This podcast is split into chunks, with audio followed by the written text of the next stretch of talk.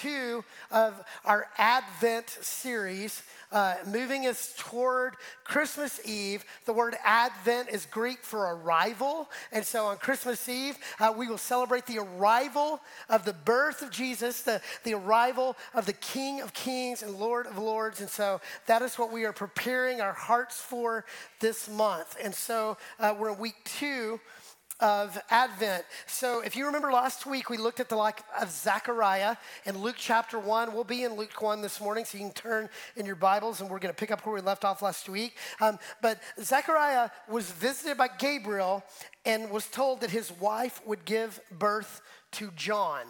Remember that this is John the Baptist, not the denomination Baptist, uh, but John the one who baptizes. And if you remember his life, he was in the wilderness baptizing people into repentance, and he was preparing the way for the Messiah.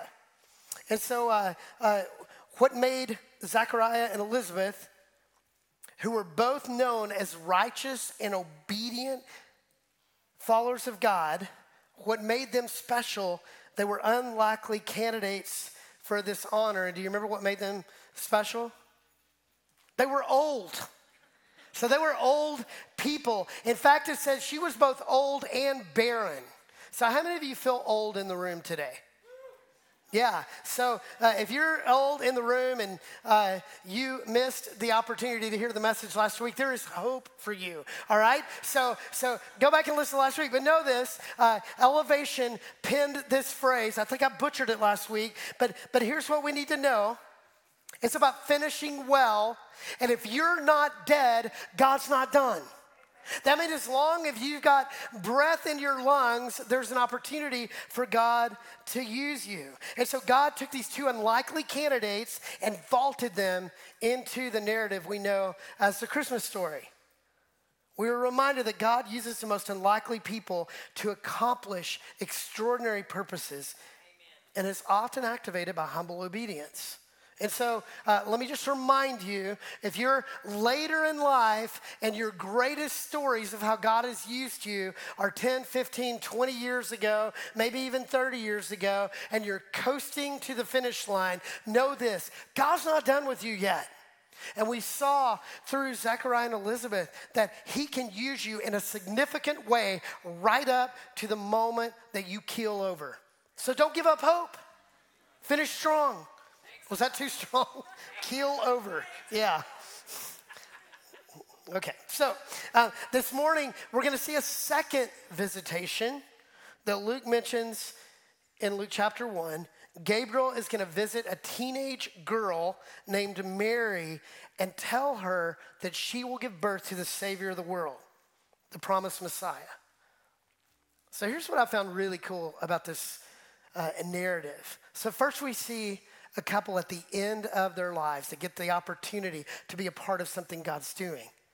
And now we're going to see today, God's a multi generational God. So he, he's an equal opportunity employer, right? So he employs these old people at the end of their life. And now he's going to take a teenager and he is going to use this teenager to literally change the world. And so look around the room. So we have children in the room. How many of you are under the age of 13? Raise your hand. Not emotionally, all right? How many of you are under, under the age of 13? Okay. How many of you are between the ages of 13 and 18? I'll add 19 in there. Any, any 19. Okay. So, all right. How many of you are in your 20s? Okay, pretty good cross section of 20. How about 30 somethings? Any 30 somethings in the house? Big cross section. How about 40 somethings? Okay. 50 somethings. Yeah, good little 50 something representing. Okay. 60 somethings. Loud and proud. 70 somethings. Is there any? Okay, one, two, three. Love it. 80 somethings. Any 80 something? Come on. Any 90 somethings? Yeah, there were none at 8 o'clock either. All right, so. so think about that. Man, we've got people in multi generations here all together. And the reason I wanted you to all raise your hands is to know you know what you all have in common? There is a calling that God has placed on your life. It's called your Ephesians 2:10 calling. Right? That before the foundation of the world, God looked at you and in Christ Jesus, He is the activator of the calling. There are good works which He prepared in advance for you to do. That's good news this morning, right? You are God's handiwork, His masterpiece, His poiema. And again, it's multi generational. Last week we saw Gabriel was encouraging two people at the end of their lives that their most significant role in the kingdom of God was yet to come. And today we'll see Gabriel let Mary know that God takes physically impossible situations and makes them completely possible. In fact, we'll see in verse 37 nothing is impossible with God. Nothing. So we think about the impossible to the possible. Uh, there, were, there were three people that I thought about impossible to possible. Everybody knows Beethoven. He wrote some of the great compositions of um, his time that we still benefit from today. But what some people don't know is that he was deaf at age 26.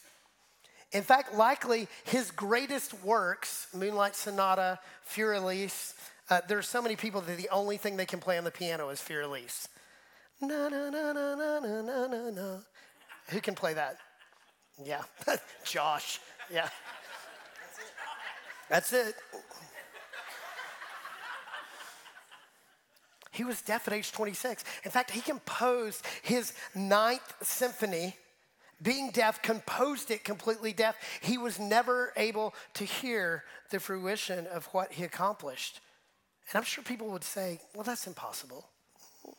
He made it possible. Einstein, right? He's genius.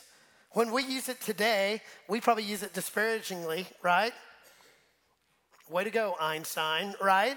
And yet, it's genius level, right? But I think what, what we forget is that he was autistic, he was dyslexic, he never graduated from high school. Did you know that? And we think about impossible made possible. Ray Charles. You know who Ray Charles is? Man, uh, Rolling Stone ranked him one of the top 10 most influential people in music of all time. Top 10.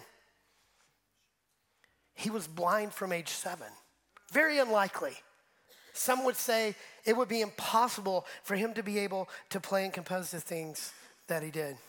And yet, possible. We, we could go on and on and think about impossible situations that became possible. And for you today, here's what I want you to know there is literally nothing impossible in your life when Jesus is in the mix. Nothing. What does nothing mean? Nothing. So, whatever is going on in your life, there is virtually no ceiling to what God can do in every area of your life. He can take the most impossible situation, breathe the extraordinary over it, and make it a platform for His glory and for His purposes. Amen. For some of you, that's hard to believe today. And I hope before the end of this service today that you begin even to have a glimmer of hope that this could be for you. All right, so let's walk through this passage. We're going to pick up where we left off last week in verse 26 of chapter 1. It says, In the sixth month of Elizabeth's pregnancy, God sent the angel Gabriel to Nazareth, a town in Galilee. Okay, so this is uh, Luke's way of saying six months later, dot, dot, dot right? So we know that uh, uh, he is revealed to Elizabeth that she's going to get pregnant.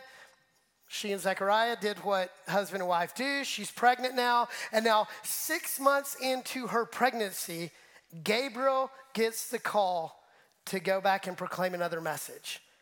And he goes to Nazareth, a town in Galilee. So there are a couple of things here. Number one, uh, Gabriel's got to feel pretty special a lot of angels in heaven, but Gabriel has special favor.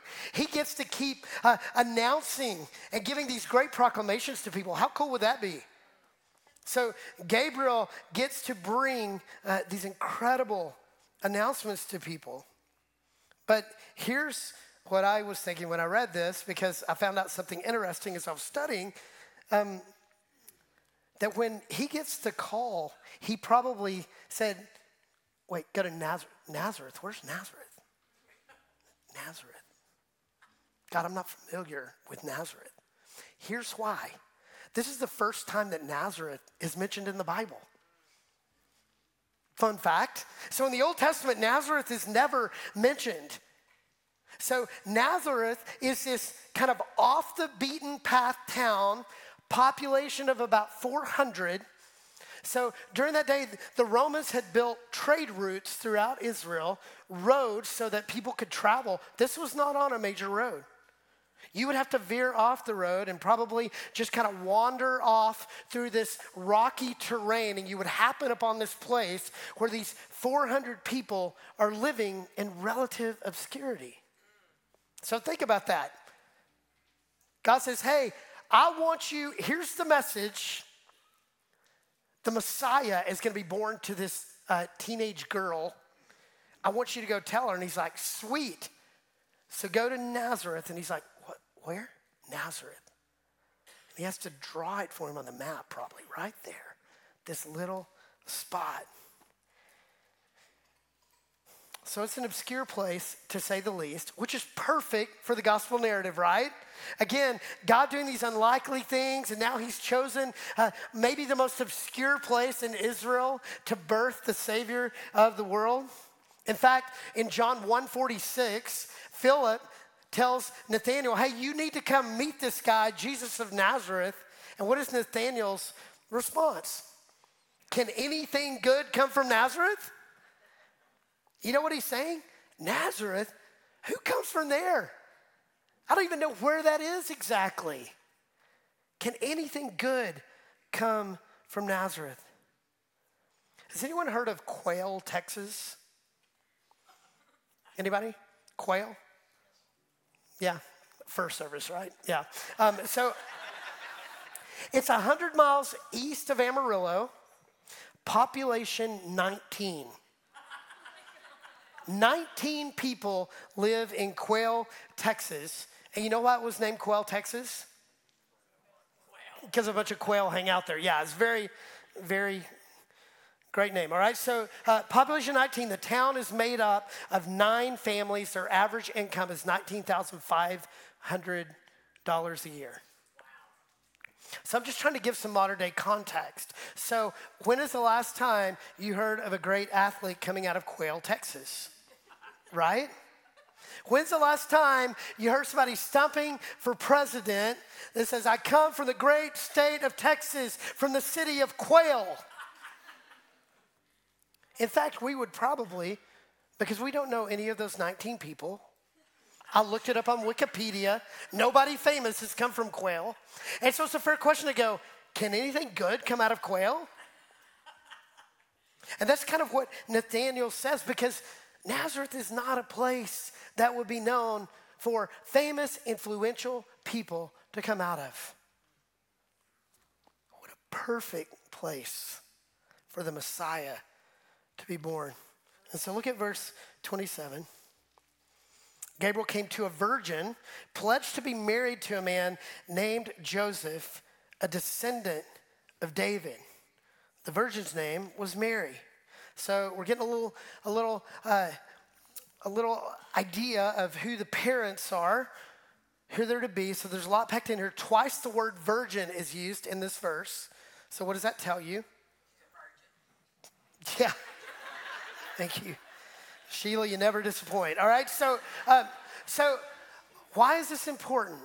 It's important because it was prophesied in Isaiah 7:14. Look at what it says. Therefore the Lord himself will give you a sign. The virgin will conceive and give birth to a son and will call him Emmanuel. And that word Emmanuel means God with us.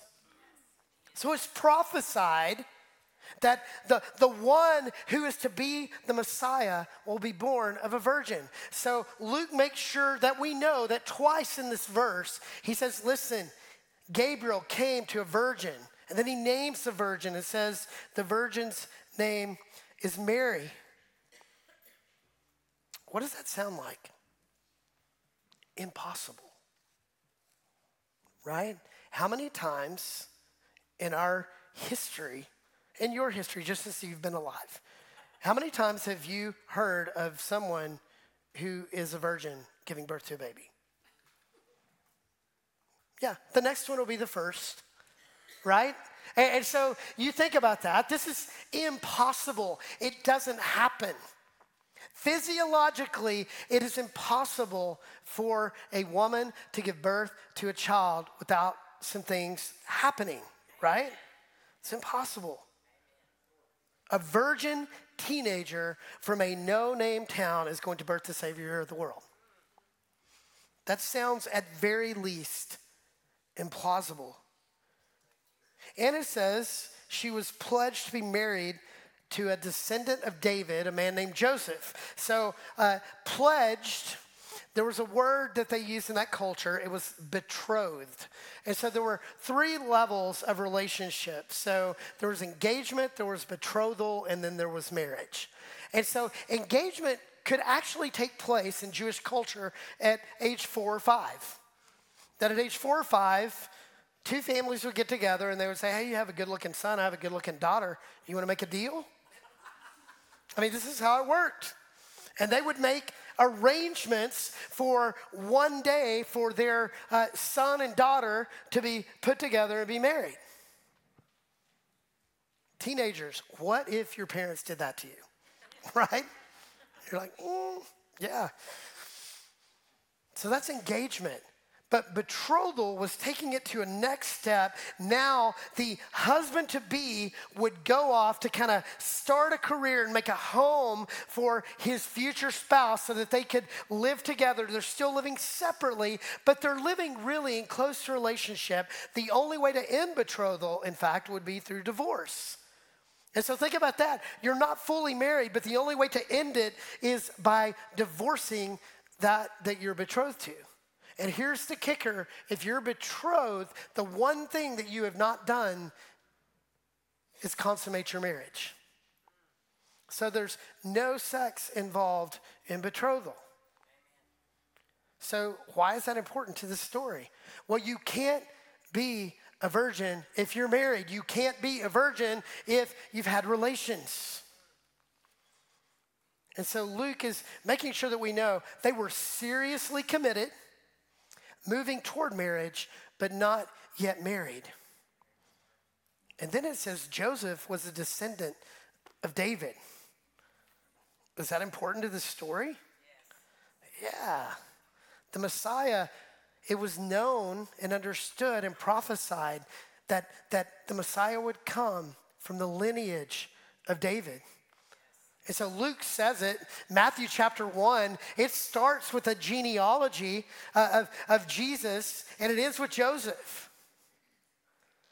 And so while Joseph is not the biological father of Jesus, he is the adoptive father, thus fulfilling the prophecy. So, why is it important that he was not the literal father? Because when we think about Adam, Adam sinned through adam came sin to you and me. And so uh, if, if, if joseph had been the biological father sin would have entered in original sin would have entered into jesus. He needed to be perfect without sin. In fact 2 corinthians 5.21 says he who knew no sin became sin on our behalf that we might be called the children of god. So good So the virgin's name was Mary, which means exalted one. So she's been exalted or highlighted. So there's been a spotlight put on Mary at this point. And the angel is coming, shining a spotlight on her, and is about to deliver, deliver a message to her that is going to rock her world. Look at verse 28. The angel went to her and said, Greetings, you who are highly favored. The Lord is with you. Greetings, you who are what? Highly favored. Highly favored. So, one way that we could put that, you who are full of the grace of God. The grace of God is on your life. The favor of God is on your life. The Lord is with you. So, this is important to note. There are certain streams of faith in our culture that uh, have, have taken this to believe that she was deity on some level, that she was a dispenser of the grace of God. No, no, no. She was a recipient of the grace of God, just like you and me, through Jesus, received the grace of God. And so, uh, if you grew up in a culture where you prayed to Mary for her to answer your prayers, I just want you to know uh, Mary is just like you and me. She was a sinner in need of a Savior. She was an imperfect human being, but she was given special favor yes. by God because yes, He needed to use someone to accomplish His plan. And God highlighted her. And He said, Listen, I'm with you. I'm with you. Is there any greater thing you could hear from God than you are highly favored? I'm with you. So, for some of you, um, that would be maybe the longing of your heart. Yes. And so many of us, we equate our, our Heavenly Father with our earthly Father. For some of you, you didn't hear a whole lot growing up. Man, you're my favorite. I find so much, I'm so proud of you. Hey, I'm in this with you. For some of you, you feel like you were kind of left alone. For some of you, what you feel like God would say to you if He saw you today is, mm, I'm ashamed of you. Remember that thing you did yesterday? What were you thinking? You should be ashamed of yourself. For a lot of us, that's the voice that we assign to God, right? We assign to God that somehow we're less than, somehow we're not worthy. We look around other people in the room and we think, oh, God's really proud of them. But ugh, me, no. Know this when God looks at you, you know what he says? Man, I have found favor in you. I'm crazy about you. I want to fill you with my grace. And I want you to know I'm with you. I want you to know I haven't forgotten you. Some of you need to hear that this morning because maybe you feel just a little broken, a little forgotten, and you're hoping that someone or something is going to put the pieces back together. So remember this she's a teenager. She's a teenager. So, how many teenagers in the room? Raise your hand again. If you're teen- okay, so teenagers, you need to hear this. Receive this today. Look at the words of the apostle Paul in 1 Timothy 4:12. He says, Don't let anyone look down on you because you're young, but set an example for believers in speech, conduct, love, faith, purity. I mean, we could argue that there's no more important person in the Christmas narrative than Mary. And so, if you're looking at your life and you think, hey, there, there's an age which I'll be able to be used by God, and all of my teenage years are, are just kind of training ground, know this you know when you're activated into the story of the gospel? When you say yes. There is literally no minimum age requirement in the kingdom of God. God uses every age to accomplish his purposes. Don't let anyone look down on you because you're young. Amen. And that means for the 80 year old in the room, we're all younger than him. So every single one of us Receive the words of Paul. Don't let anyone look down on you because you're young. She's a teenager. And yet, God says, Listen, I found favor with you. I am with you. And then he's going to tell her, This is what's about to happen. Uh, Mary was greatly troubled at his words and wondered what kind of greeting this might be. But the angel said to her, Don't be afraid, Mary. You found favor with God. So she was troubled. That word there, uh, one of the definitions would be disoriented. She's disoriented for a couple of reasons. Number one, Mary knew Mary. She knew she wasn't perfect. So to hear God say, I'm, I, I am highly, highly, you are highly favored in my eyes. I am with you. Man, for all of us, that's hard to hear sometimes, right?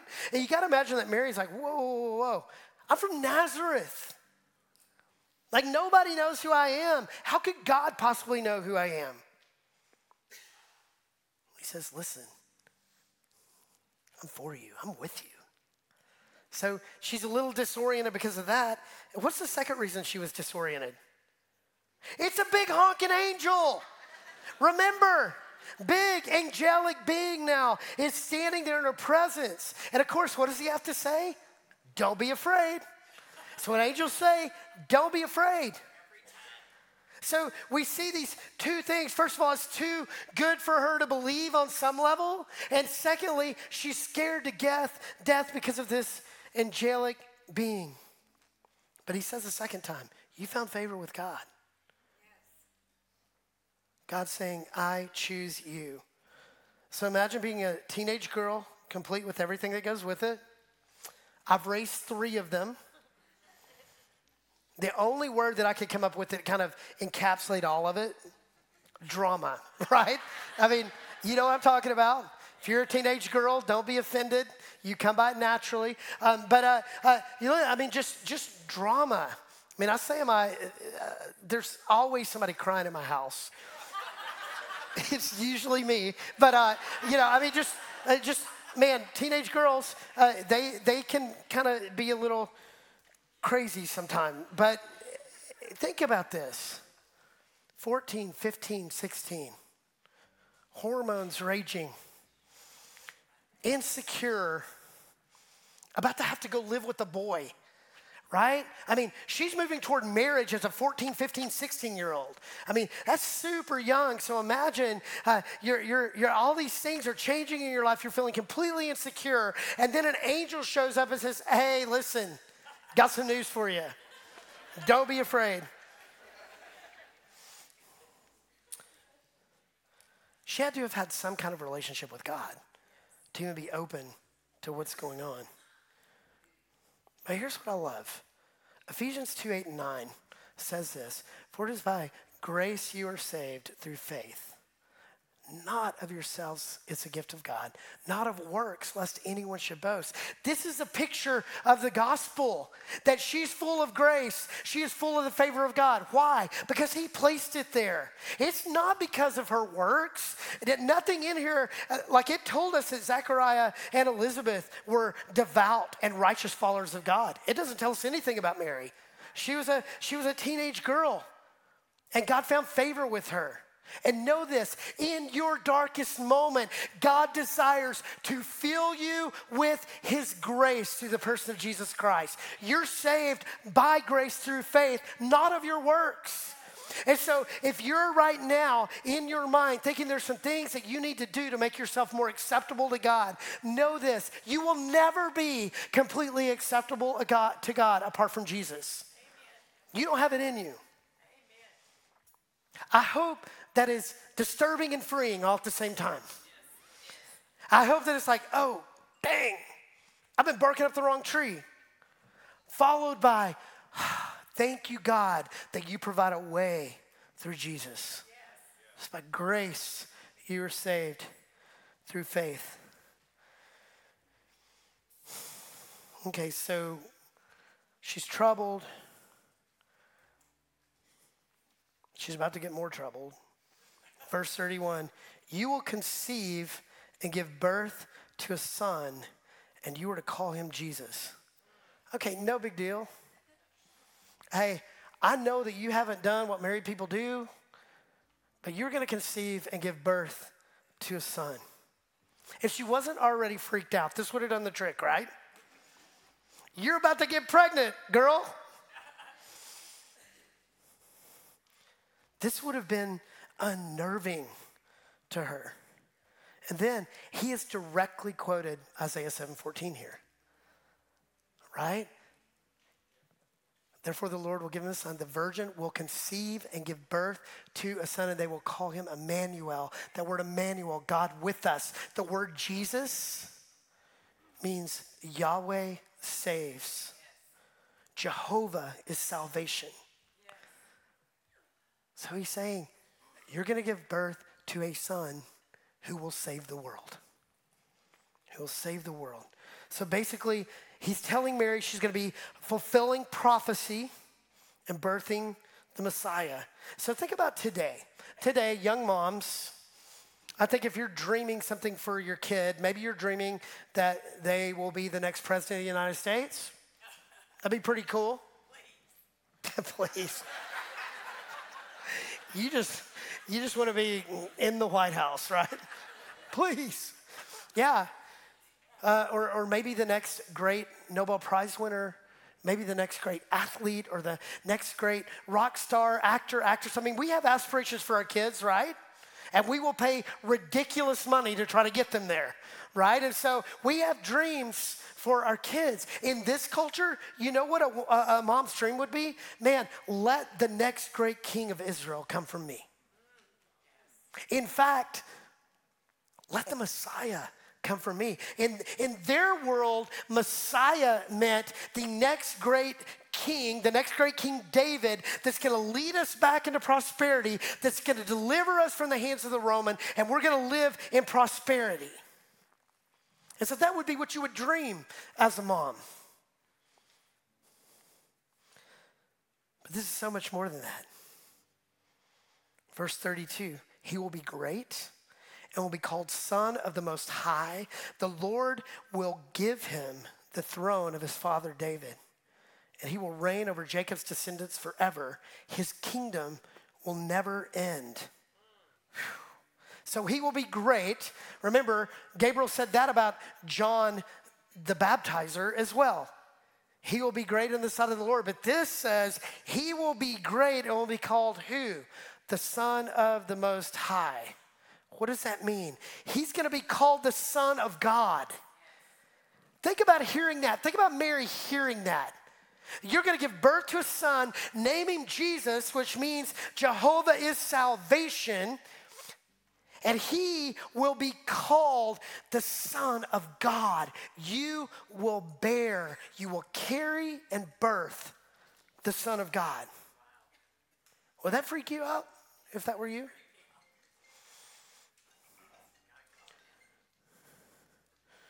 So think about what it means to be a son. If you have, um,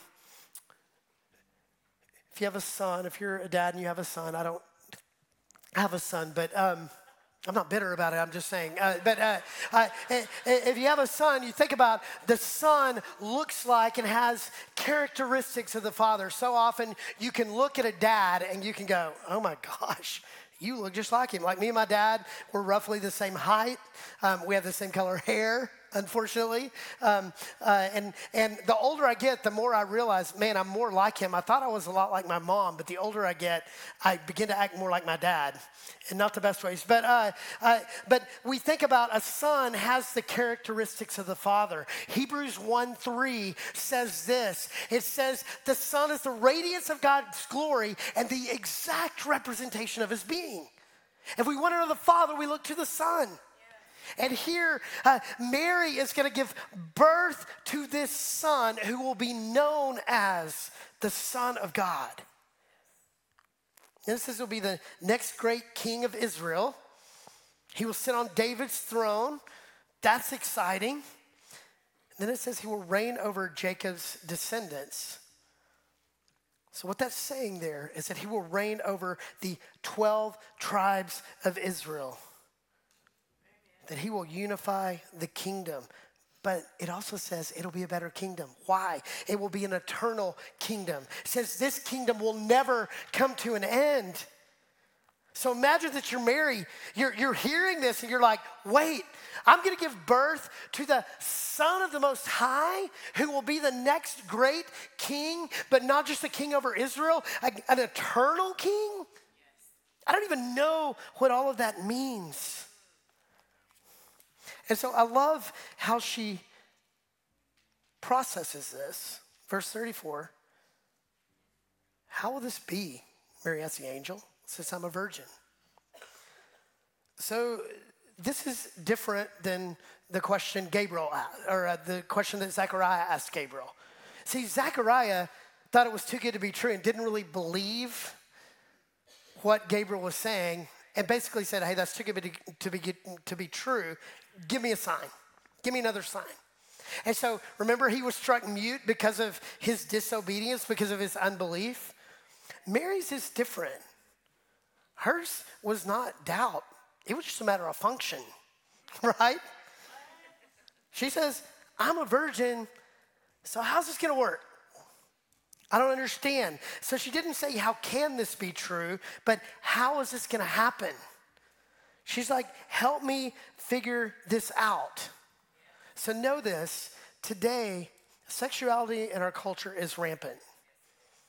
And not only do we make provision for, you know, teen moms that get pregnant, we've got a ministry called Journey Home that, that helps teen moms to get pregnant. And so it's very common in our culture today, right?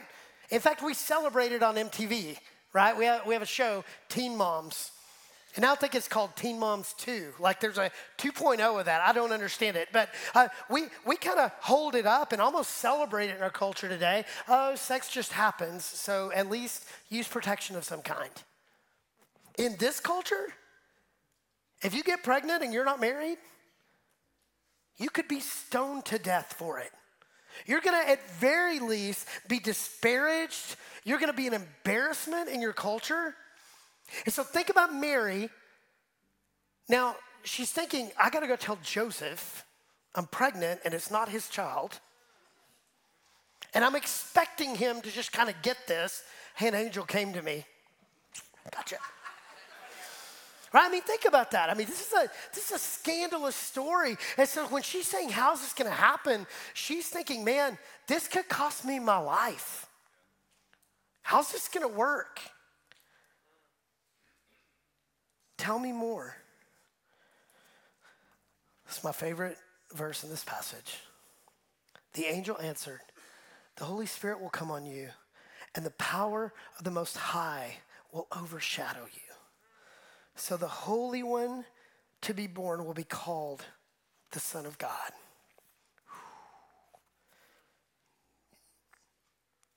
The Holy Spirit will come on you and overshadow you. That's powerful language. It's poetic, it's beautiful, but what does it mean? What does it mean that the, the, the Spirit of God will overshadow you? Well, we see biblical examples of it. It's this picture of the glory of God falling, surrounding, enveloping. If you remember that often Moses, the Shekinah glory would fall. Uh, we see specifically uh, at the end of Exodus in chapter 40, verse 34, it says, And the cloud covered the tent meeting, and the glory of the Lord filled the tabernacle. It's this picture of the glory of God falling on a place, and it comes in a cloud, and they would enter into the cloud. Remember the Mount of Transfiguration, talked about in the Gospels when Jesus takes his three uh, inner circle up on the mountain. And remember, he meets with Moses and Elijah, and it says that a cloud came down on them on that mountain. That is the glory of God, is the overshadowing of the Spirit that comes and falls and envelops. It's the promise in Acts chapter 1, verse 8, when Jesus is leaving and he says, Hey, li- listen, I'm leaving, but when the Holy Spirit comes on you, you'll receive what? Power. You'll be my witnesses in Jerusalem, Judea, Samaria, to the ends of the earth. What happened in Acts chapter 2? It says that a mighty rushing wind comes in and surrounds him, envelops him, and they're filled with the Holy Spirit. It's Psalm 91 verse 1. This says, Whoever dwells in the shelter of the Most High will rest in the shadow of the Almighty. Yes, Resting in the shadow of the Almighty. So, what does it mean to be overshadowed by the Spirit? Well, so, first of all, just know this none of this happens without the presence of the Holy Spirit right? So when, when the angel comes and tells Mary what's going to happen, no, it's the Holy Spirit that, that's the kingpin in making this happen.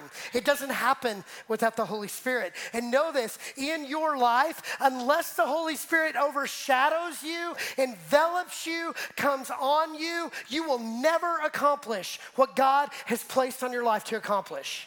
You can't do it on your own. It doesn't happen. So look at it this way the sun rises in the east. Where's your shadow? It's behind you, right? And so you have to turn and you have to stay in the shadow. And the sun, as it comes up and as it goes down in the west, what happens? Your shadow shifts, right? And so what you have to do is continue to move so that you stay in the shadow. And that's a picture of your life with the Holy Spirit. That wherever He goes, you stay in the shadow of His presence it overshadows you. Now, when we hear the term overshadowed, we see it as a negative thing, right? We see this, oh, I don't want anybody overshadowing me. Maybe you've got middle child syndrome, right? And you feel like your whole life you've either been overshadowed by an older or younger sibling and you're stuck in the middle and you're like, what about me? I'm a peacock, I gotta fly, right? And you, you just, you wanna jump out, you wanna be the hero of your story. Know this, in our flesh, we all wanna be the hero right? We all want to be the one that makes the winning touchdown catch. We all want to be the one that's hoisted up and carried off the field. But here's the reality in the kingdom of God, we have to be overshadowed in order to accomplish all that God wants to accomplish in us. Think about John, the one who baptizes. In John uh, chapters uh, two and three, people keep coming out to him. I'm sorry, in, in chapter one and then again in chapter three, uh, they keep coming to him saying, Hey, listen, are you the Messiah? It's like, Mm-mm, but he's coming.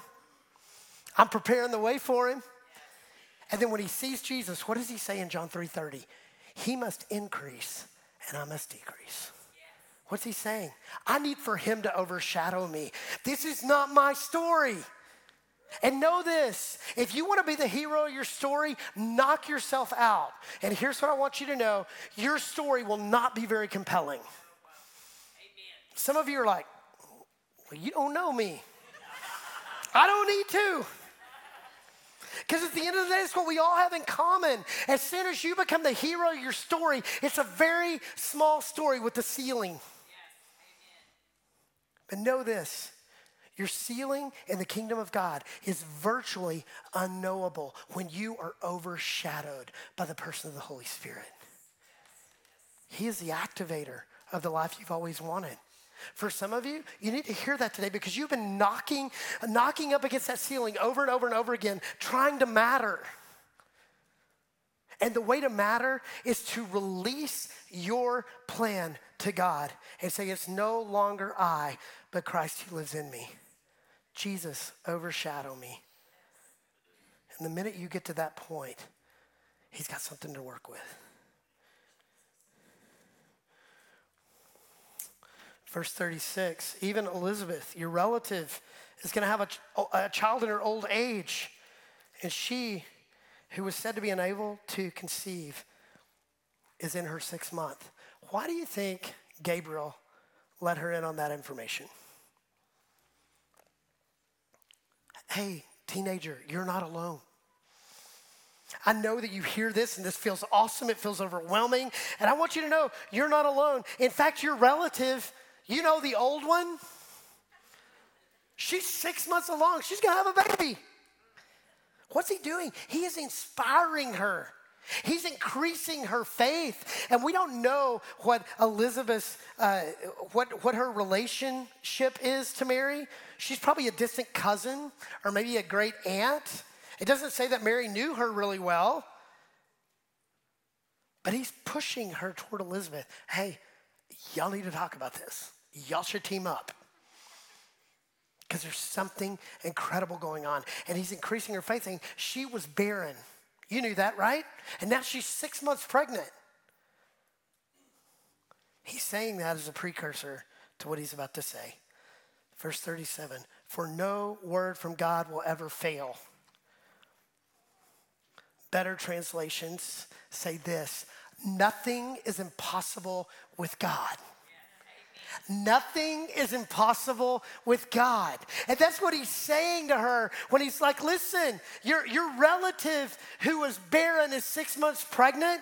I'm telling you that so you know whatever I've told you, you can take it to the bank. A promise made is a promise kept with God. He has sent me to you to proclaim to you what is about to happen. So just hang on. Yes,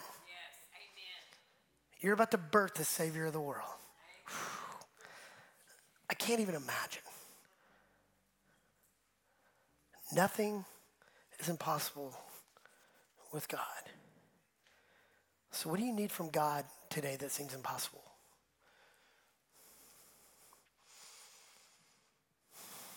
Maybe it's relational. Maybe your marriage is hanging on by a thread, and you have determined that fixing your marriage is impossible. I want to give you some hope. It is impossible. But in Christ, nothing is impossible. So maybe the thing you need to do is stop trying to fix your marriage and turn to Jesus. Maybe you're in a season where your grief is too much to bear. And you're like, I cannot imagine how I'm going to get through this. Yeah, it's impossible. But with God, all things are possible. With God, all things are possible. Maybe you're in financial ruin. Maybe you're getting calls from debt collectors every other day. Maybe the IRS is after you, and you're like, man, I don't know how to get out of this. It's impossible. I'm in financial ruin. And God wants to say to you, yeah, I get it. Turn to me. Turn to me. I'm going to show you an unconventional way. Because what is impossible in the natural is possible in the supernatural. And what is the key ingredient? Being overshadowed by Him. Getting out of the way, pushing Him to the forefront so that you can stay in His shadow and follow Him and walk in obedience to whatever He tells you to do. He wants to take an unlikely or an impossible situation, breathe on it, and breathe into life something that can change the world. So, what does Mary do? I'm the Lord's servant, Mary answered. May your word to me be fulfilled. She just receives it. She commits to it. That takes faith, right? She didn't question it. She's like, hey, I'm your servant. I'm your servant. May it be fulfilled. I'm moving forward with you. I'm moving forward with you.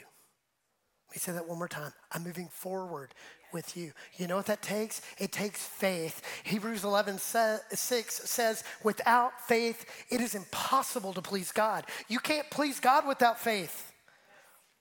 Because taking a step of faith means, means stepping into the unknown. We don't know if it was minute one after the angel makes that proclamation that a cloud fell on her and suddenly she was pregnant.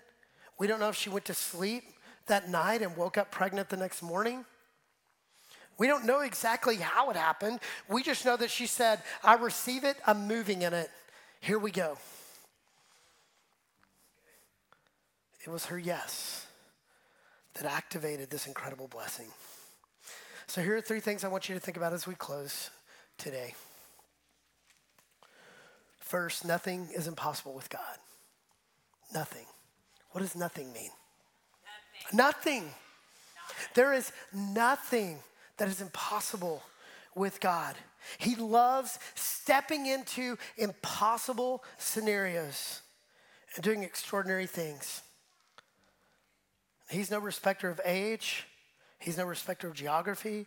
He's no um, respecter of demographic. All he does is bless those who say, This is my impossible situation. How do you want to work? How do you want to work? Nothing is impossible with him. Number two, the Holy Spirit is the activator of the extraordinary. The Holy Spirit is the activator of the extraordinary. You want to experience the impossible, you have to allow the Spirit to overshadow you. What do I mean by that? Jesus is not an add on to your life. He did not come into your life just to make your life a little better, right? So many times we live under the illusion that Jesus wants to make us a better version of ourselves. That is a natural byproduct. You will be better with Jesus, but it's not the point. The point is, He wants to transform you, He wants to change you, He wants you to be all that He wants you to be. It's not just to make you a little better, He's not an add on. He wants to transform the way you think about yourself, about life, about the world. And He's the activator of the extraordinary. There is no ceiling to what God wants to do in and through your life. And it's right there at your fingertips. You just have to hide yourself in the shadow of the Almighty. And number three, you must walk by faith to receive God's promise. Remember, she just said, Man, I'm your servant. She chose that. She chose that. She could have said no. She could have said, ah, this is too crazy to believe. No, she said, hey, listen, I'm your servant. You choose servanthood, you choose obedience. You choose to get in the secret place every day and allow God to transform your mind and your heart. You don't accidentally become holy. Do you realize that? You don't accidentally become holy. You don't accidentally become a person who is different and set apart. It's a daily decision you make when your feet hit the ground every day. You start your day by saying, Jesus, I want to be overshadowed by you. I only want to do what you tell me to do. I'm not going to go do things. For some of you, um, man, you've got this fervor and you're out doing a bunch of things but sometimes we're doing things that are good things, but not God things. How would we know the difference? It's in the secret place with Him. It's where we go, listen, God, I, I don't, I don't want to just do good things. I want to do whatever you tell me to do. Remember, Jesus only did what the Father told him to do. He set that pace for us. But it takes a lot of faith, right? Faith to hold back when we need to hold back, and faith to take that step when we need to take that step. And that is being servant minded. Jesus is the king. God, I'm your servant.